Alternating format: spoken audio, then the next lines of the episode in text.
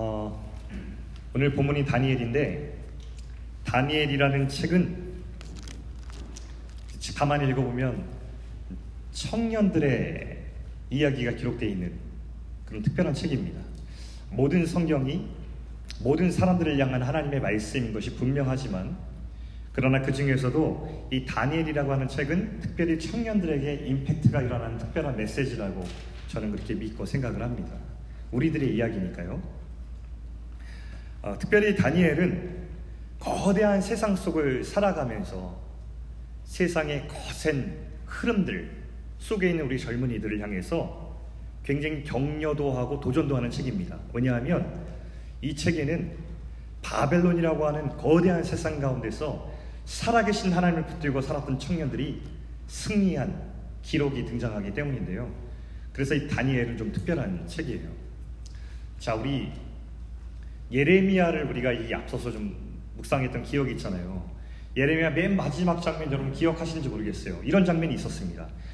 이 남유다가 살아가는데 바벨론이 그 초강대국이 예루살렘을 포기한, 포위한 적이 있었습니다.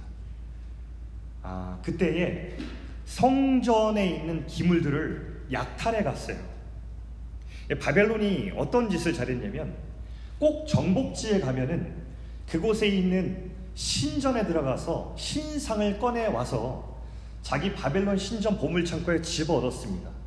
이게 어떤 행위냐면 우리 신이 그들의 신을 이겼다라고 하는 표시입니다.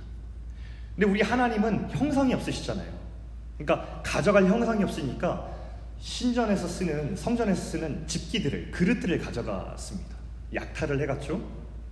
그런데 그때 약탈해 간 것이 단지 성전 기물들뿐 아니라 사람들을 약탈해 갔어요. 근데 어떤 사람들이었냐면 특별히 소년들, 청소년쯤 되었던 그 소년들을 그들이 약탈을 해 갔습니다. 왜 그랬냐?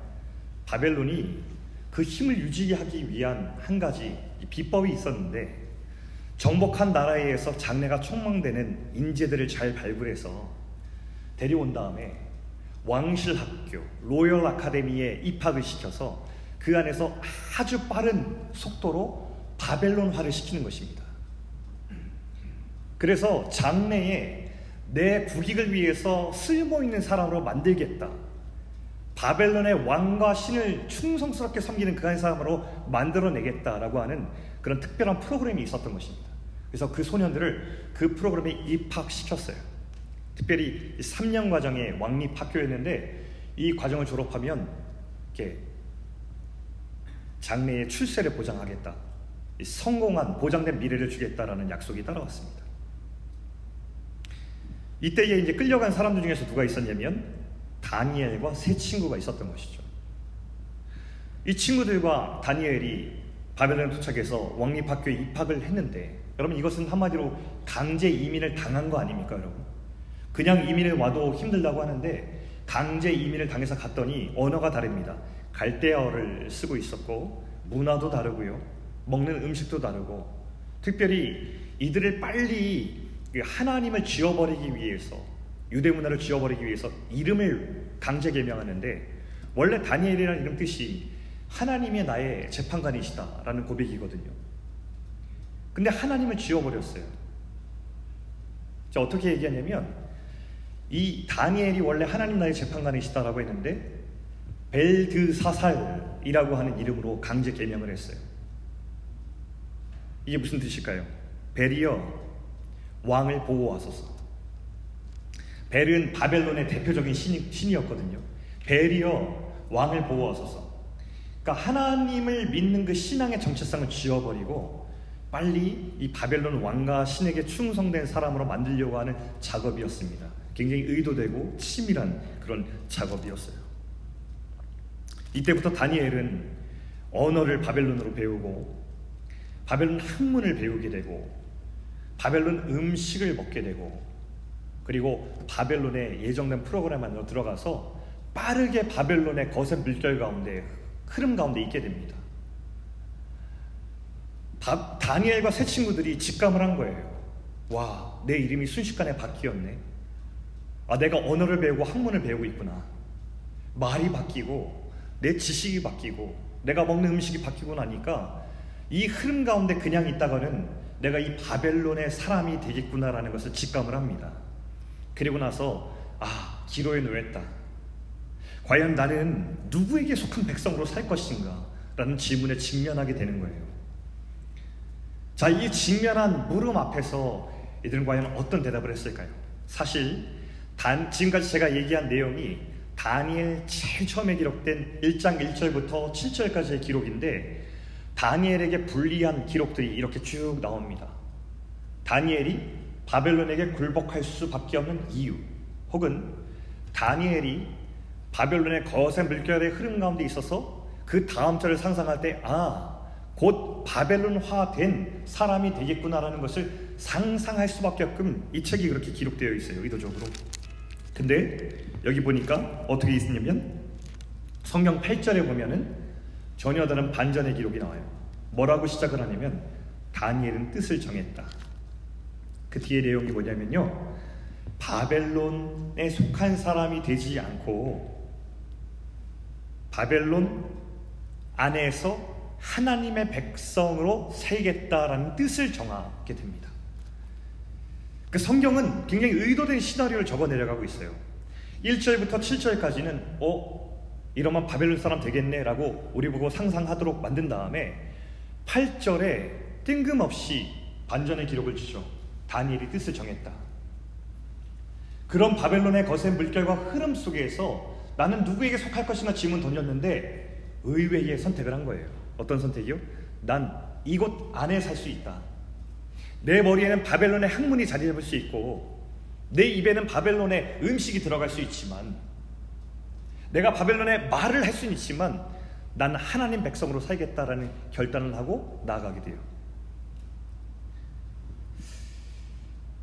이것이 우리에게 이제 강력한 임팩트를 주면서 이 다니엘이 주는 메시지를 짐작하게 합니다.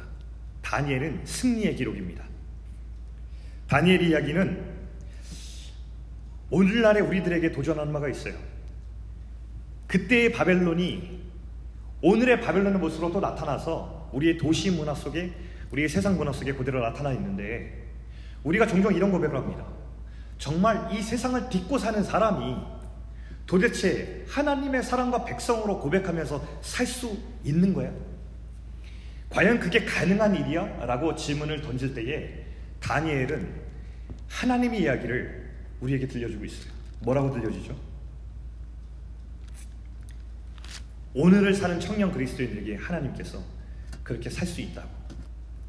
패배할 것 같지만 결국 너희는 승리할 수 있다는 그 승리를 심어주기 위해서 우리에게 이 다니엘을 선물해주고 있는 것입니다. 오늘은 이 도전과 격려의 메시지를 우리 2장 14절부터 24절을 통해서 우리가 함께 보려고 합니다. 본문으로 한번 돌아올게요. 배경을 끝내고. 자, 본문에 들어보니 굉장히 팽팽한 긴장감으로 본문이 시작되는 것을 발견할 수가 있어요. 바벨론 왕 느부갓네살이 모든 바벨론의 지혜자들을 모아서 다 죽이라는 사형 선고를 내린 이후에 이 기록이 나오기 때문입니다.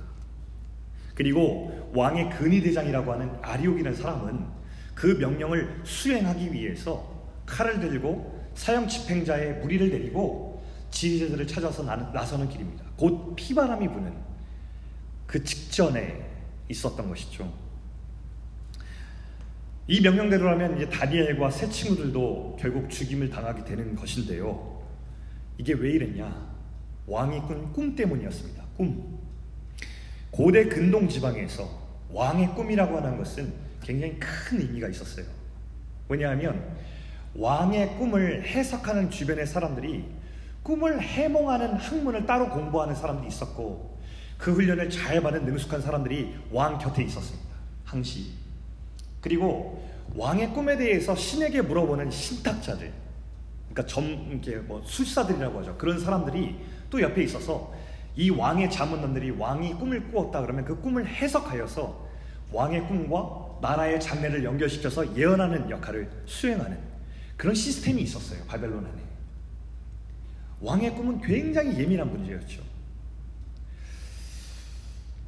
그래서 왕의 꿈이 그렇게 중요한데 느부갓네살 왕이 꿈을 꾼 거예요. 그런데 지혜자들을 다 불러 모아서 꿈의 내용을 말하는 것이 아니라 뭐라고 얘기했냐면요. 내 꿈을 맞춰봐 라고 얘기했어요. 꿈을 얘기를 안 했습니다. 지혜자들이 부른 거예요. 어, 왕이시여, 꿈의 내용을 알려주시면 저희가 해석하겠습니다. 이렇게 얘기했거든요. 왕이 엄청나게 화를 냅니다. 너희들 내 꿈과 그 해석을 가지고 와. 그렇지 않으면 너희는 다 죽일 것이다. 라고 이렇게 얘기를 합니다.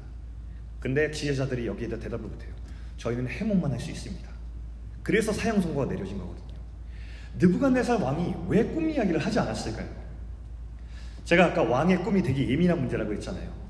예전에 고대 근동의 왕들은요, 자기 꿈에 따라서 주변 사람들을 숙청하는 일이 빈번했습니다. 꿈을 꿨는데 누가 나타났어요. 그럼 그 꿈이 어디로 연결되느냐? 아, 저 사람이 내 자리를 노리는구나. 위험해. 라고 해서 이 두려운 마음에 그 인물들을 꿈에 의해서 근거해서 숙청시키기도 했습니다. 죽인 거예요.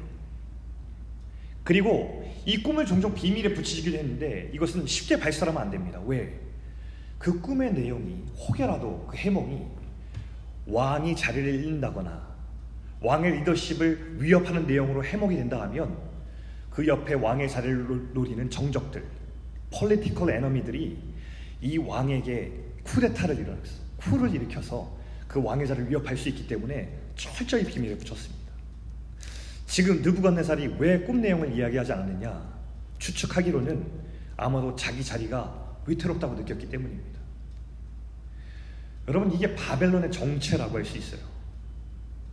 여러분 바벨론 좋아 보입니까? 이 세상에 있는 거대한 세속 사회. 그래서 그곳에 정점을 찍은 사람 보면 여러분 굉장히 대단하게 보이죠. 근데 성경은 이 정점에 있는 바벨론의 거대한 세상의 정점에 있는 사람들의 민낯을 보여주고 있는 거예요. 그 사람은요, 밤에 꿈 때문에 잠도 못 잡니다. 숙면을 취할 수 없는 사람이었어요. 다 가진 사람인데, 인간으로 따지면 신과 같은 존재였는데, 잠을 제대로 못 잡니다. 괴로움에 시달려서, 이 악몽에 시달려서, 내가 죽을까봐 두려워서, 이 꿈을 말도 못하는 그런 사람이었습니다. 왜냐하면 바벨론의 실체는요, 하나님을 떠난 자가 두렵기 때문에, 그리고 공허하기 때문에 자기성을 쌓은 그 결과물이거든요. 자, 여러분 예를 들어 볼게요. 창세기에 여러분, 그 예배를 드린 두 사람이 나옵니다. 사장에 보면. 누구와 누구였죠? 아벨과 가인이었습니다. 근데 이 가인이 아벨의 질투에서 자기 죄를 인하여서 죽이죠. 그리고 나서 하나님께서 죄의 결과로 이렇게 하나님을 떠나서 땅을 유리하는 사람으로 만들어져요. 근데 여러분 이런 기록이 있습니다. 자, 창세기 4장에 보면요. 16절, 17절에 이런 내용이 나오거든요. 자, 같이 한번 읽어볼게요. 자, 시작. 가인이 여호와 앞을 떠나서 에덴 동쪽 노 땅에 거주하더니 아내와 동침함에 그가 임신하여 에녹을 낳은지라. 가인이 성을 쌓고 그의 아들의 이름으로 성을 이름하여 에녹이라 하니라.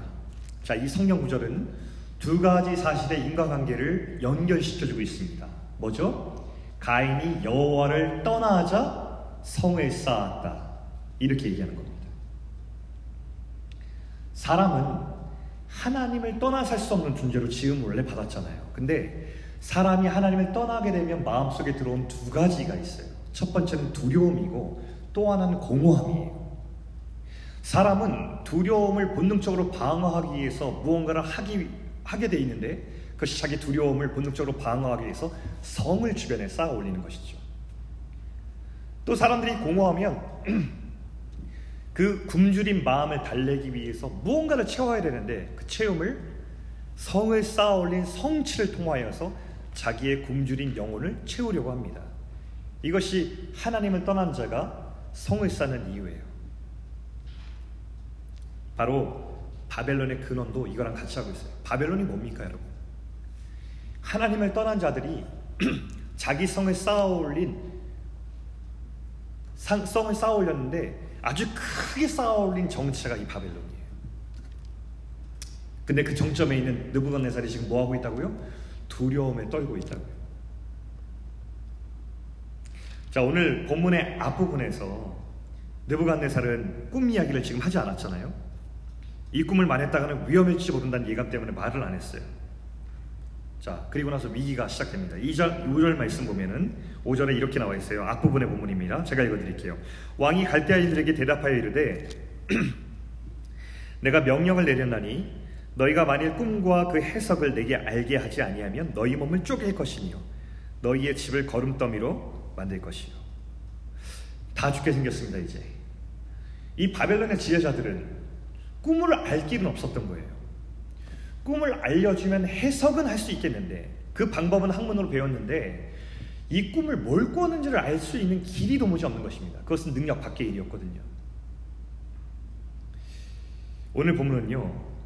이런 죽음의 위기에 놓여 있는 이 사람들의 모습을 보여주면서 우리들에게 그리스도인의 승리 공식이라는 것을 알려줍니다. 누구를 통해서요? 다니엘에 대처하는 모습을 보면서 이 다니엘이 이 2장 14절부터 이 위기 상황에 대처하는 모습을 보면서 어떻게 그가 이 위기 상황을 극복하고 결국 바벨론의 힘 앞에 굴복하지 않고 승리했는가라는 것을 보여주는 모습이 등장을 하거든요. 오늘은 그 승리 공식에 대해서 세 가지로 나누어서 하나님께서 우리에게 주신 말씀을 이제 보려고 합니다. 자, 첫 번째 승리 공식을 소개할게요. 그것은 바로 정체성이라는 것입니다. 정체성. 내가 누구인지, 내가 어디에 소속되었는지를 분명히 알 때에 그때 우리는 하나님의 사람으로 승리한다라는 공식입니다. 자, 본문 어디랑 연결되어 있냐면 14절 15절입니다. 자, 본문 14절 15절을 함께 읽도록 하겠습니다. 자, 시작. 그때의 왕의 근위 대장 아리옥이 바벨론 지혜자들을 죽이러 나가매 다니엘이 명철하고 슬기로운 말로 왕의 근위 대장 아리옥에게 물어 이르되 왕의 명령이 어찌 그리 급하냐 하니 아리옥이 그 일을 다니엘에게 알리매.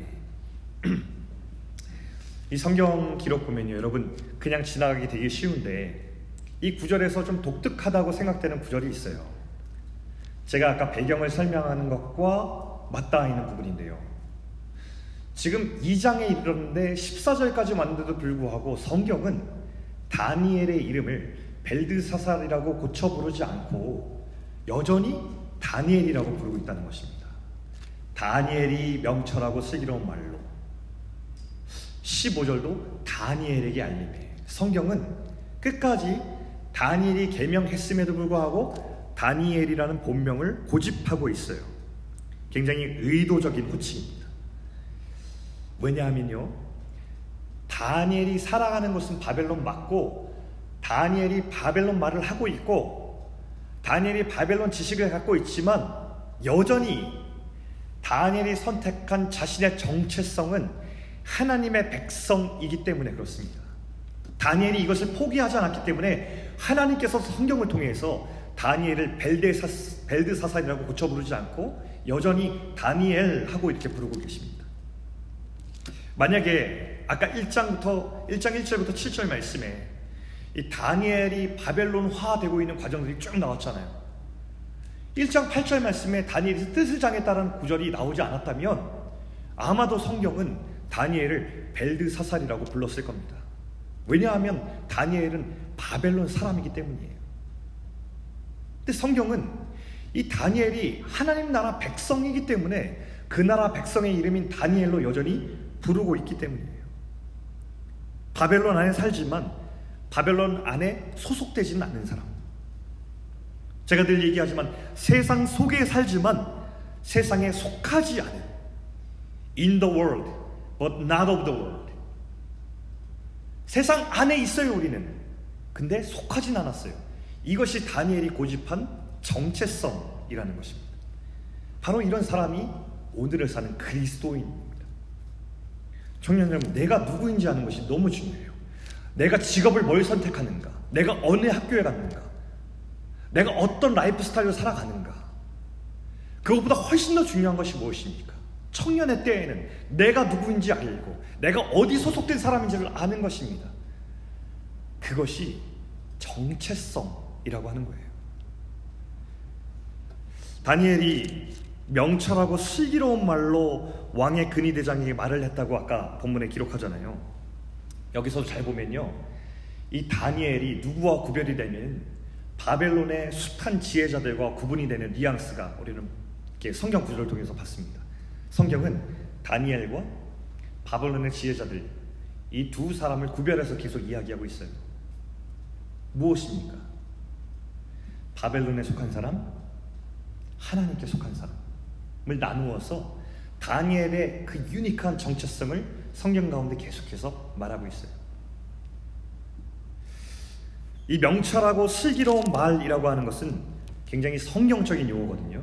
여러분, 그냥 지혜롭다고 해서 성경이 다 명철하고 슬기롭다고 부르지 않아요. 여러분, 이것은 이 전장인 1장 17절과 연결되는 말인데 제가 한번 읽어드릴게요. 스크린 보시면 되겠습니다. 1장 17절. 하나님이 이 네 소년에게 학문을 주시고 모든 서적을 깨닫게 하시고 지혜를 주셨으니 다니엘은 또 모든 환상과 꿈을 깨달아 알더라. 하나님께서는요. 하나님 나라 백성에 소속된 사람, 그렇게 뜻을 정한 사람에게 당신께 연결된 백성에게는 베네핏을 주셨습니다. 지혜자로 부름받은 이 바벨론 사람보다 훨씬 더 탁월한 하나님이 아니고서는 대답할 수 없는 그 지혜와 학문을 통달한 것을 그에게 부어주셨어요. 여러분 왜 그렇죠? 그들이 바벨론에게 속하지 않고 하나님께 속했기 때문입니다. 만약에 1장 8절에 그들이 뜻을 정해서 하나님께 속하지 않았다면 그들에게 17절에 일어난 이 역사는 없습니다. 제가 유학 시절에 등록금을 내려갔는데 제 친구는 이제 백인 케네디였는데 등록금을 냈는데 저보다 훨씬 적게 내더라고요. 저는 훨씬 더 많은 돈을 냈습니다. 왜 그럴까요? 그 친구는 캐나다 사람이고 저는 한국 사람이기 때문에 그렇습니다. 저는 그보다 훨씬 더 많은 돈을 냈지만 억울하다고 생각해 본 적은 없습니다. 왜냐하면 저는 소속이 한국이니까요. 그게 이 나라의 법이니까요. 캐나다에서 자국민을 위해서 전세기를 띄울 때 우리나라 사람들, 한국인을 위해서 전세기를 띄우지 않습니다. 캐나다에 소속된 국민들을 위해서 전세기를 띄웁니다. 세상 가운데 살아갈 때 하나님께서 무엇을 말씀하십니까?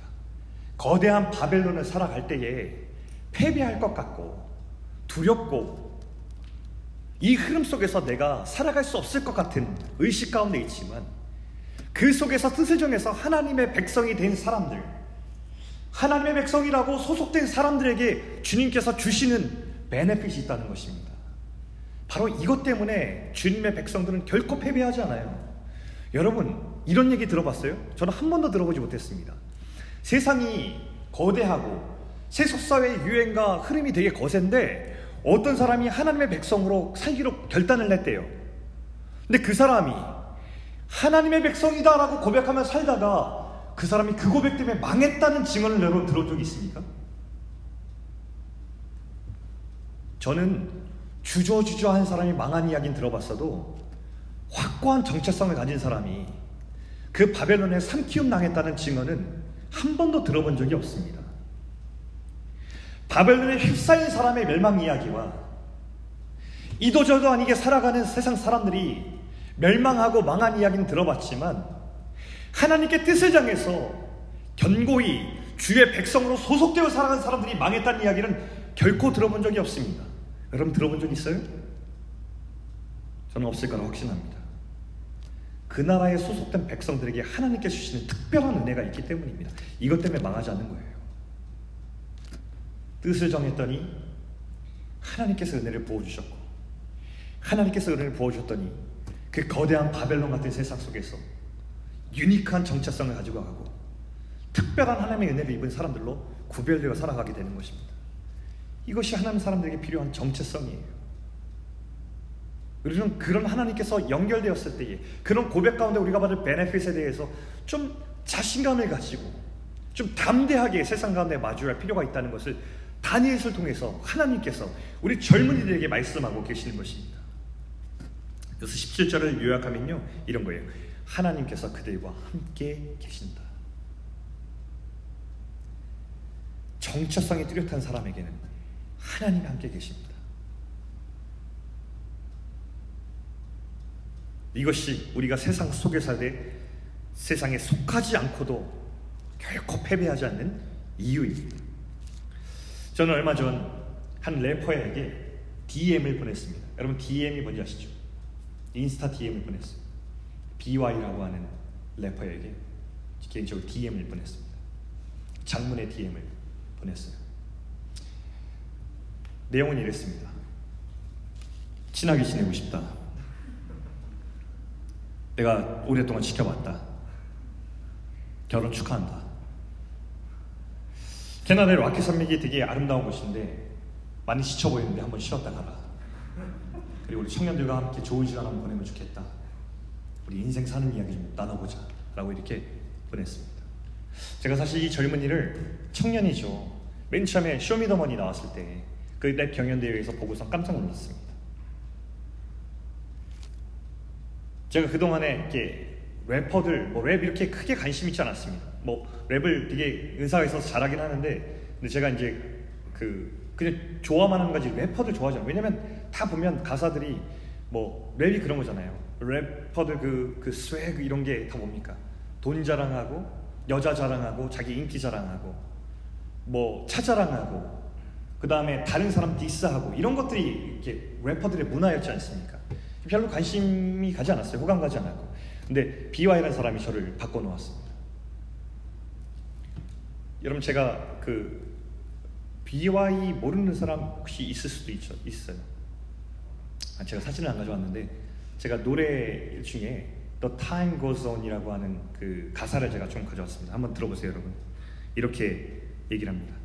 내 삶은 바로 신이 만들 예술 작품의 피처링, 나의 불완전함을 사용하는 창조의 심포니, 나로 인해서 쓰여진 위대한 history. 어쩌면 이 모든 건 내 이야기가 아닌 His story.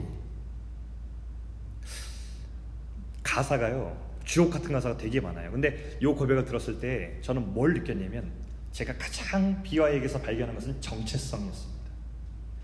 BY랑 청년을 제가 주목한 이유는 사실 BY가 신앙의 고백을 이렇게 하고 이렇게 지금 살아가고 있지만 사실 저와 신앙의 결이 비슷하진 않아요. 제가 볼 때는. 하지만 저는 늘 응원하고 주목합니다.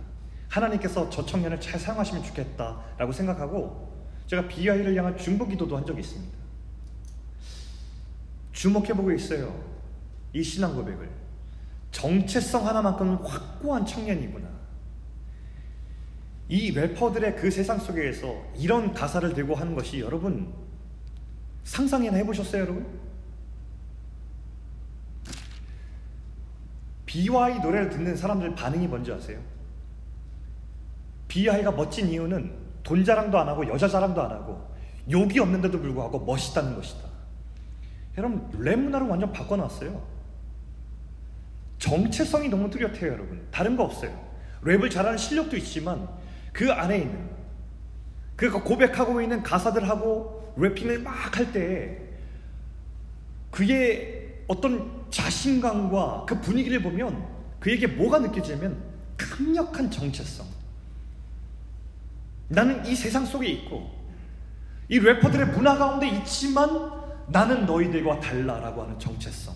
이게 강력하게 느껴진다는 거예요.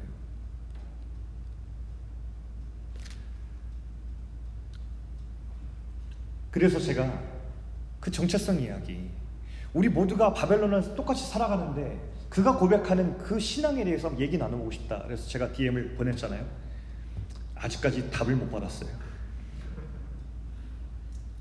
혹시 유튜브로 BYC 보고 계시다면 답 주세요. 네, 기다리겠습니다.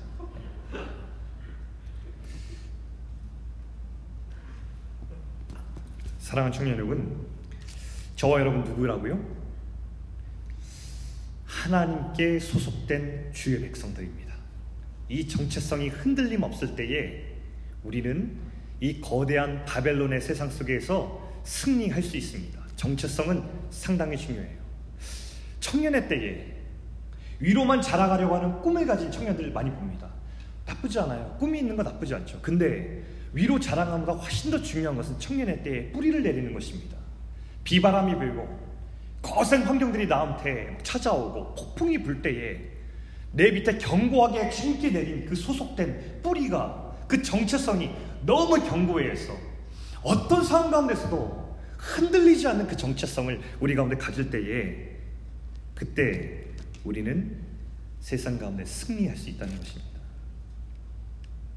이런 청년들 되기를 주의 이름으로 축복합니다. 자, 두 번째 우리 승리의 공식을 나누겠습니다. 두 번째 승리 공식은 공동체라는 것입니다. 공동체. 자, 세상 속 그리스도인은 혼자서 승리할 수 없다라는 사실. 승리를 위한 영적 공동, 공동체가 절대적으로 필요하다는 사실을 우리가 좀 이해할 수 있으면 좋겠습니다.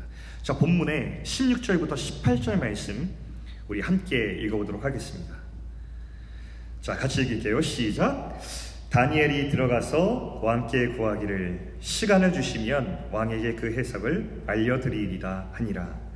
이에 다니엘이 자기 집으로 돌아가서 그 친구 하나냐와 미사엘과 아사랴에게 그 일을 알리고 하늘에 계신 하나님이 그 은밀한 일에 대하여 불쌍히 여기사 다니엘과 친구들이 바벨론의 다른 지혜자들과 함께 죽임을 당하지 않게 하시기를 그들로 하여금 구하게 하니라. 다니엘이 왕께 시간을 주시길 부탁을 했잖아요. 근데 시간을 무엇을 위한 시간을 부탁한 거냐면 기도할 시간이었어요. 하나님의 사람은 문제가 생기면 무릎을 꿇잖아요. 그렇죠? 가장 먼저. 그러니까 하나님의 사람은 문제가 생기면 하나님께 납작 엎드려요. 근데 중요한 사실 한 가지가 뭐냐면 혼자서 기도할 수 있었지만 다니엘이 자기 집으로 들어와서 친구들과 함께 모였다는 사실입니다. 자, 저기 보면 17절 한번 보여주실래요? 앞에 보죠.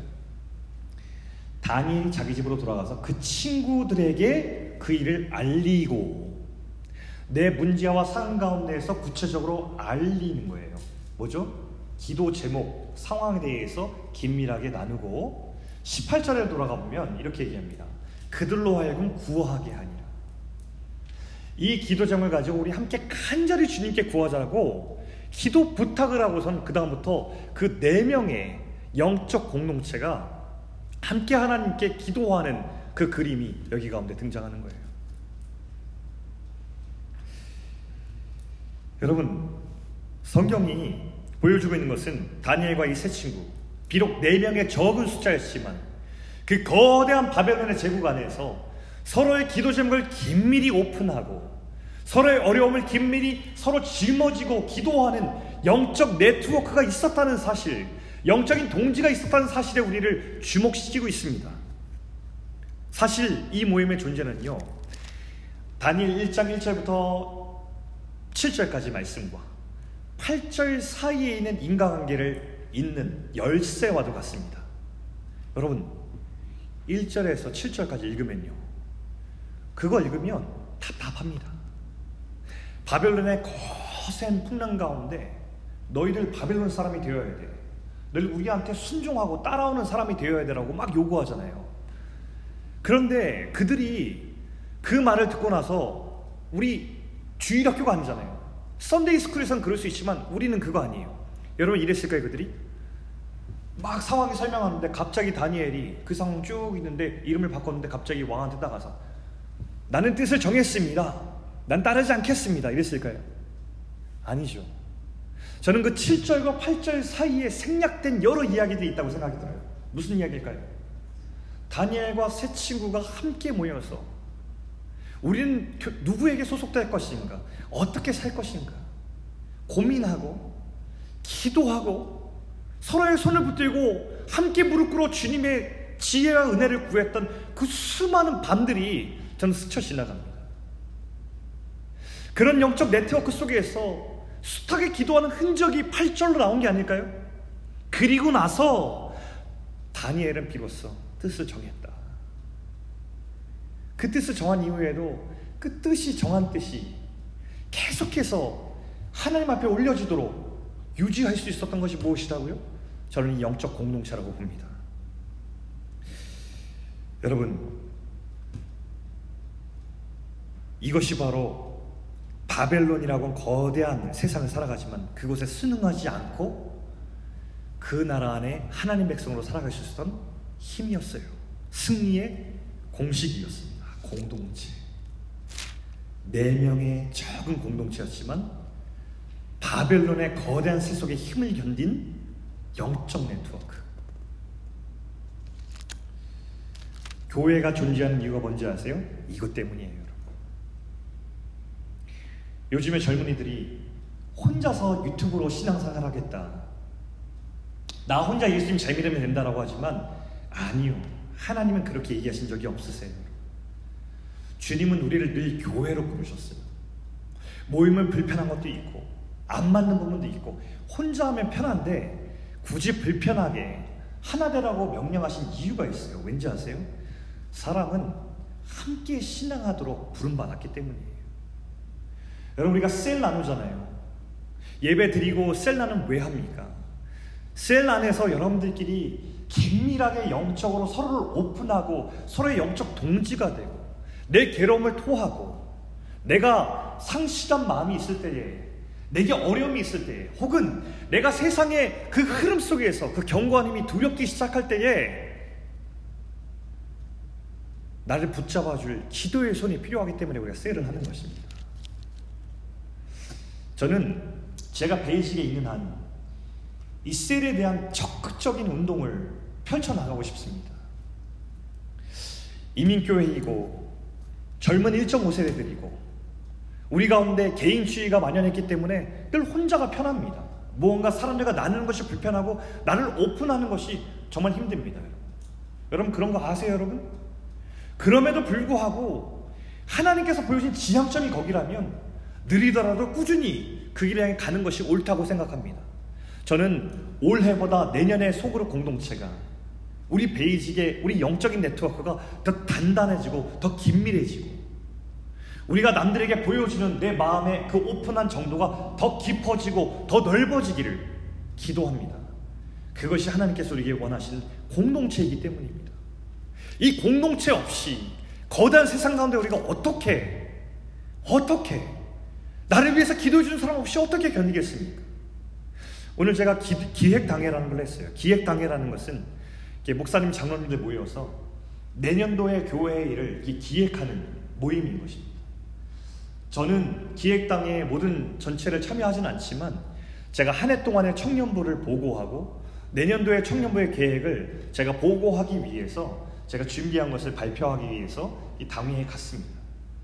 근데 제가 이것을 작성하고 발표하면서 제 입에서 나오는 이야기들이 무엇이었냐면 너무 감사한 겁니다.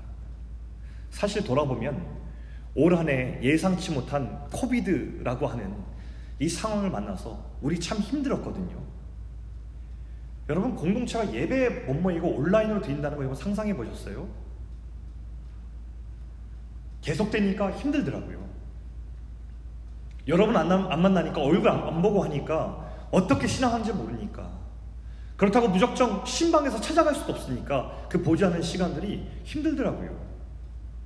온라인으로 기도해야 하는 거 아, 만만치 않더라고요. 온라인으로 모임하고 미팅하는 거 상당히 피로하더라고요. 근데 제가 돌아보면서 너무 감사했던 게 뭐냐요. 이렇게 얘기했어요, 제가. 올 한 해 만만치 않고 여러 변수들이 많았는데 우리 옆에 있던 영적인 우리 리더들을 비롯한 영적 동지들이 같이 너무나 성실하게 잘해줘서 우리가 그래도 이렇게 함께 모여서 예배할 수 있습니다.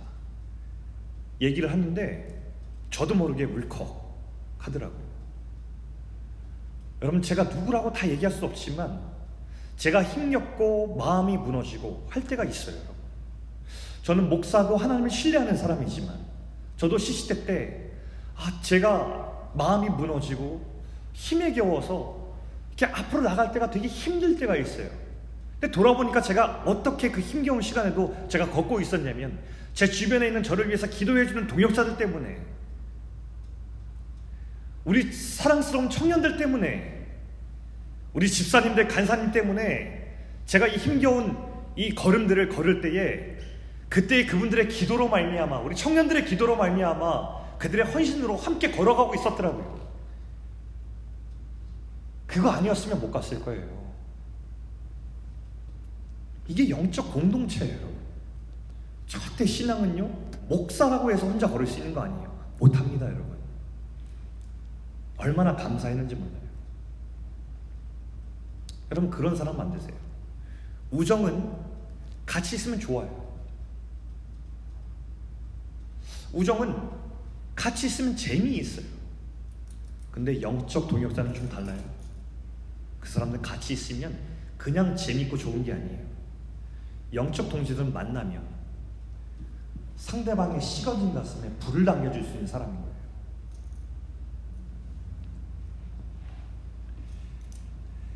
주저앉으려 하는 그 마음들을 다시 붙들어 일으켜 줄 수 있는 사람이 누구예요? 그게 영적인 동역자들이라고요. 신앙이 건강한 증거는 나에게 그런 공동체가 필요합니다. 라고 인식하는 것에서부터 출발해요. 있어야 돼요, 여러분. 공동체는 선택이 아니에요. 공동체는 필수예요. 영적 동역자는 있으면 좋은데 없어도 괜찮아가 아니에요.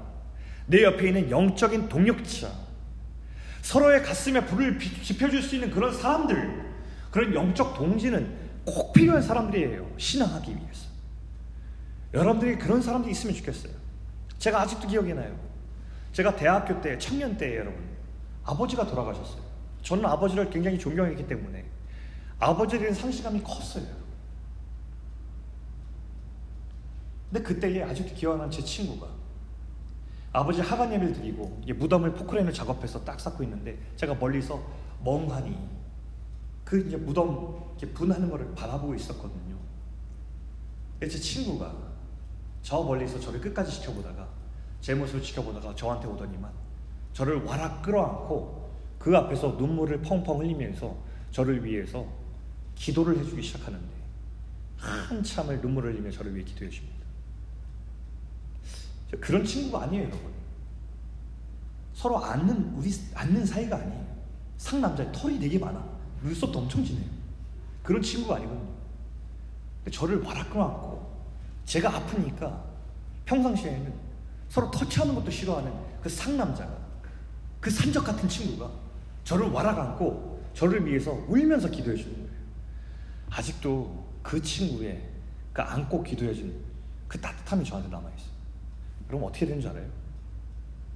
이 영적 동지는요, 제 아내가 되게 신기합니다. 이 친구도 목사예요. 목사가 됐어요, 나중에. 목사가 됐는데, 바빠요, 되게. 그러니까 서로 목회하느라 바쁘니까 1년에 되게 친한 친구라고 하는데 제 아내가 믿지 않습니다. 제가 한번 나 그 친구 만나러 가야 돼 그러면 왜? 이렇게 물어봅니다. 아니 평상시에 연락도 안 하면서 뭘 만나러 가? 어색하지 하나도 안 어색합니다. 1년에 두세 번 만나도 어제 만난 것 같은 친구입니다. 만나면 또 그 친구 와이프가 얼마나 저를 좋아하는지 몰라요. 제가 그 친구 이제 욕을 해주면 엄청 시원해하고 이렇게 되게 좋아합니다. 저를 늘 웰컴해주고 동역자가 되었습니다. 또 그런데 그 친구를 만나면 좋은 게 뭔지 알아요? 대화를 나누면 무뎌진 칼이 날카로워져요. 식어버린 가슴에 불이 당겨져요. 그리고 돌아오는 말걸음이 뜨겁습니다. 이게 동지예요. 잠언 27장 17절 말씀이면 이런 말씀이 나와요. 여러분 같이 한번 읽어볼까요? 자 시작. 철이 철을 날카롭게 하는 것 같이 사람이 그의 친구의 얼굴을 빛나게 하느니라. 철은 홀로 있으면 언젠가 무디어져요. 철이 언제 다시 날카로워지는 줄 알아요? 철이 철을 만들어서 부딪히면 다시 서로가 날카로워지는 거예요. 여러분들에게 이런 영적인 네트워킹이 여러분의 소그룹이 이렇게 되기를 축복하고요. 우리 베이직이 이런 영적인 공동체가 되기를 주님의 이름으로 축원합니다. 이게 우리에게 필요해요. 세 번째 승리의 공식을 나누겠습니다. 세 번째 그리스도인의 승리 공식은 영향력이라고 하는 것입니다. 영향력. 그리스도인이 세상에서 승리하기 위해서는 영향력이라는 것이 반드시 필요한데 오늘 보면 24절을 한번 보도록 하겠습니다. 자, 24절 읽겠습니다. 시작. 이에 다니엘은 왕이 바벨론 지혜자들을 죽이라 명령한 아리옥에게로 가서 그에게 이같이 이르되 바벨론 지혜자들을 죽이지 말고 나를 왕의 앞으로 인도하라. 그리하면 내가 그 해석을 왕께 알려드리리라 하니. 네. 그럼 잘 읽어보면 이 전에 다니엘과 친구들이 같이 기도했더니 진짜 하나님께서 응답을 주셔서 그 왕이 꿈꾼 은밀한 것을 보여주셨어요. 그리고 그 보여주신 걸 보고서 하나님께로부터 응답임을 다니엘은 겸손히 고백합니다. 와, 나 이렇게 똑똑한 사람이었어? 야, 나 진짜 내가 생각한 것보다, 내가 생각하는 것보다 탁월한 사람이구나. 이렇게 생각하지 않고요. 기도했던 다니엘은 뭐라고 고백하냐면, 영원부터 영원까지 찬송받으실 하나님께서 지혜와 능력이 그에게 있다. 라는 고백과 함께 하나님을 막 찬송하기 시작합니다. 저 24일 이전에는, 이전에는 이 다니엘의 찬송으로 가득 차 있어요. 여러분, 기억할 수 있기 바래요. 하나님께서 우리 지혜와 능력의 근원이라는 사실을 우리 청년 그리스도인들이 꼭 고백할 수 있으면 좋겠습니다. 모든 지식과 능력의 기초는 하나님께 있어요. 그분으로부터 우리의 탁월성이 나오고 그분으로부터 우리의 지식과 지혜가 나오는 것입니다. 여기 공부하는 청년들 있죠. 여러분 그것을 꼭 기억하세요. 하나님을 경외하지 않고도 똑똑해질 수 있어요. 근데 그 똑똑함이 하나님을 위해서 일하지 않아요. 하나님을 경외하지 않으면. 하나님을 경외하지 않고도 여러분이 탁월한 사람이 될 수 있어요. 근데 그 탁월함이 절대로 하나님 나라를 지향하지 않는다는 사실 기억해야 돼요. 사람이 하나님을 경외하지 않고 탁월해지면 이웃을 사랑하지 않아요. 하나님을 경외하지 않고 탁월해지면 하나님을 사랑하지 않고요. 하나님으로부터 독립하는데 그 탁월함을 사용한다는 사실 기억하세요. 뭐가 중요합니까, 여러분? 여러분의 탁월함과 여러분의 지혜와 지식이 하나님을 경외하는 그 근본 위에 쌓여져 있기를 여러분 축복해요. 하나님이 그럼 여러분에게 지혜와 능력을 주실 것입니다. 왜냐하면 지혜와 능력은 하나님께 있기 때문입니다. 여러분, 하나님을 경외하는 마음을 지켜낸 사람이 자기 지식과 능력을 하나님이 맡기신 것으로 가치 있게 사용할 때 나타나는 것이 뭔지 아세요? 영향력이라는 거예요. 영향력. 이 세상은요. 하나님으로부터 자꾸 독립하려고 하는 의지가 있는 곳이에요. 그러니까 하나님을 다 떠나죠. 세상의 흐름은 하나님으로부터 가까이 나아가는 반대 방향으로 늘 흐릅니다. 하나님을 사랑하고 이웃을 사랑하는 것보다도 가인과 같이 하나님부터 저항하고 독립하려는 성을 쌓는 쪽으로 가게 되어 있어요, 여러분. 세상이 추구하는 가치는 힘을 숭배하고 욕망을 과잉 충족하는 것으로 내 행복을 삼는 흐름으로 가게 되어 있다고요. 이게 바벨론이 추구하는 흐름이에요. 근데 이런 세상을 살면서 우리가 긴장과 갈등을 느끼지 못한다면 우리가 어디에 소속된 사람인지 다시 한번 확인해 봐야 돼요. 우리는 하나님의 백성으로 이 땅을 밟고 필연적인 갈등과 긴장을 겪으면서 사는 사람일 수밖에 없어요. 자, 그런데 하나님께서 그런 세상 속에 우리가 구원을 받았잖아요.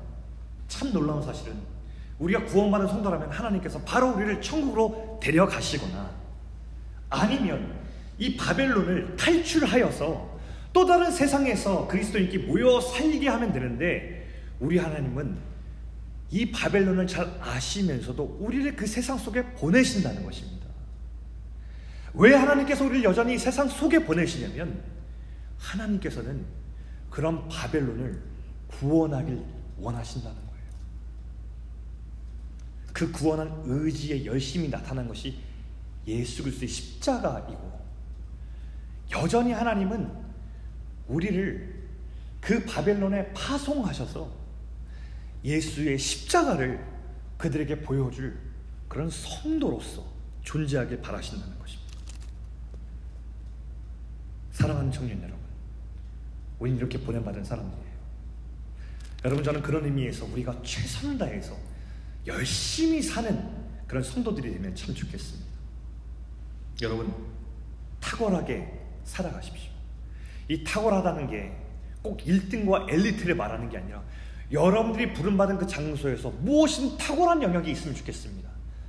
정직이 탁월해지든지 아니면 여러분들이 그곳에서 정말 직장에서 여러분들을 같이 할 수밖에 없게끔 생각할 수밖에 없는 그런 탁월성이 여러분들에게 무엇이든 나타나게끔 최선을 다할 수 있으면 좋겠습니다.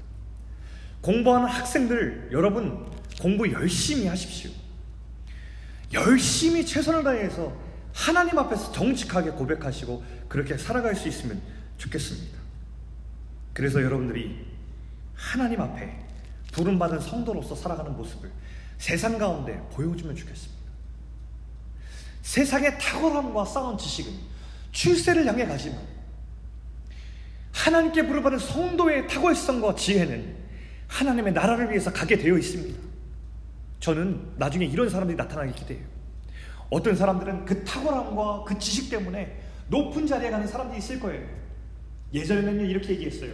고지론, 미답지론이라고 해서 고지론은 아, 이 세상에 높은 데로 올라가야지 하나님께서 크게 쓰신다. 이것이 출세를 지향하는 그리스도인과 만나서 어, 부작용을 낳았어요.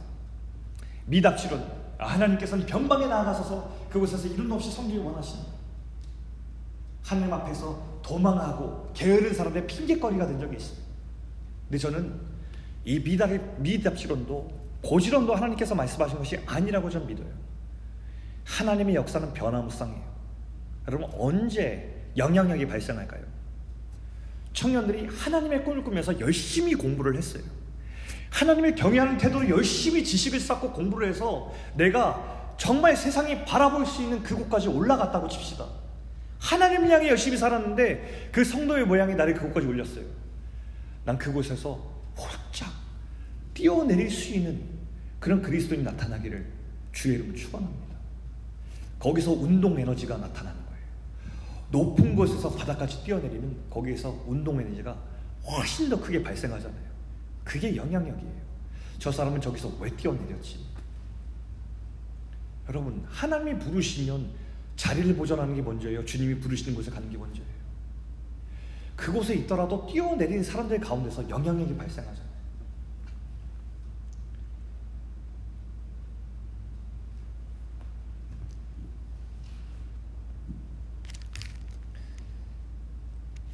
여러분의 지혜와 성공이 바벨론이 아니라 하나님의 나라를 위해서 아낌없이 사용되도록 최선을 다해서 여러분의 젊은 날을 살아낼 수 있으면 좋겠어요.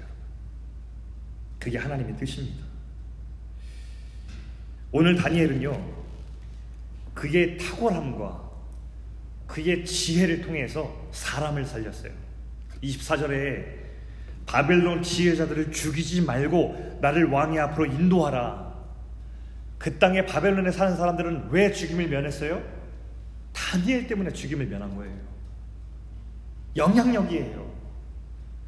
죽어 마땅한 사람에서 다니엘 한 사람의 영향력이 발생하니까 그 바벨론의 지혜자들이 다 살았어요.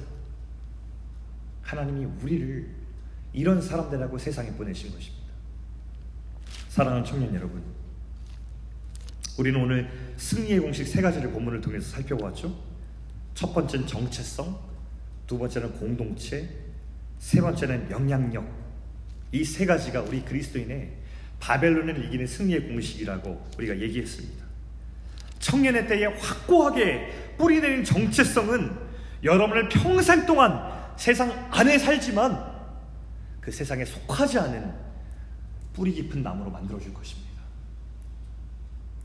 청년의 때에 만난 영적 네트워크는 여러분의 식어진 가슴에 불을 당겨주고 주님 나라를 더욱 소망하게 해줄 꿈을 꾸게 하는 거룩한 자원이 될 것이 분명합니다, 여러분. 이런 좋은 영적 네트워크를 이 청년의 때에 여러분 갖고 싶시오. 청년의 때에 잘 준비된 이 영향력은 하나님께서 세상으로 보내받은 성도의 역할을 잘 감당하게 하는 능력의 원천이 될 것입니다. 여러분 이 비전을 가지고 세상을 승리하며 사십시오. 여러분 세상의 말에 속지 마십시오. 세상은 하나님의 사람으로 세상을 딛고 살아가는 것은 불가능하다고 얘기하지만 성경은 오늘 우리에게 얘기합니다. 정체성을 준비하고 좋은 공동체를 준비하고 영향력을 발생시키라. 하나님께서 너와 함께 하신다.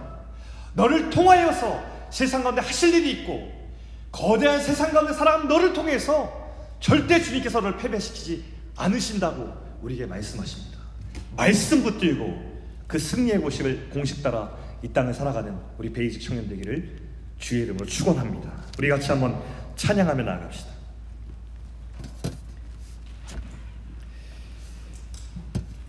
우리 아름다우신이라는 찬양 우리 함께 고백하며 나아가길 원하는데요. 가사 한마디 한마디에 우리 정말 하나님을 찬양하는 그 노래 다니엘이 하늘에 계신 하나님의 그 영원하심을 노래했듯이 우리 모두가 오늘 그 하나님을 찬양하면서 내가 주님께 속했습니다.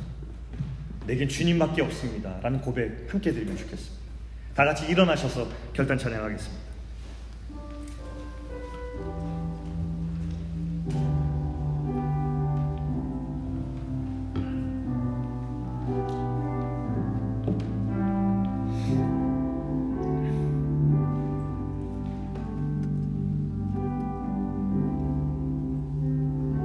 내 안에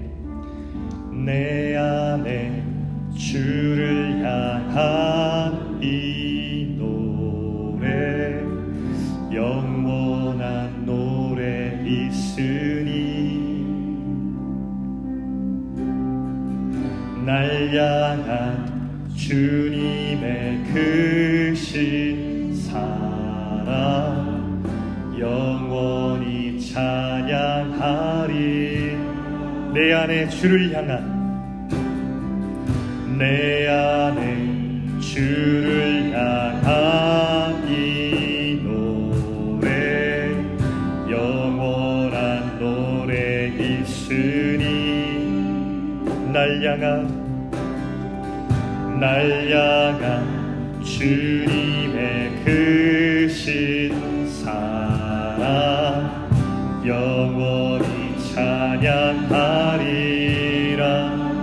영원히 찬양하리라.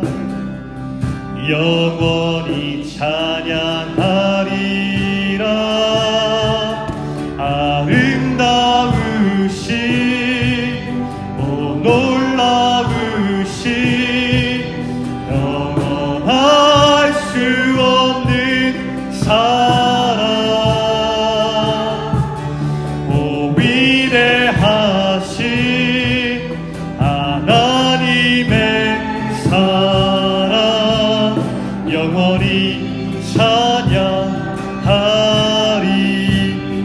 십자가 그 사랑. 십자가 그 사랑 찬양하리. 날 구원하신 그 사랑. 내 삶을 드려. 내 삶을 드려 찬양하리.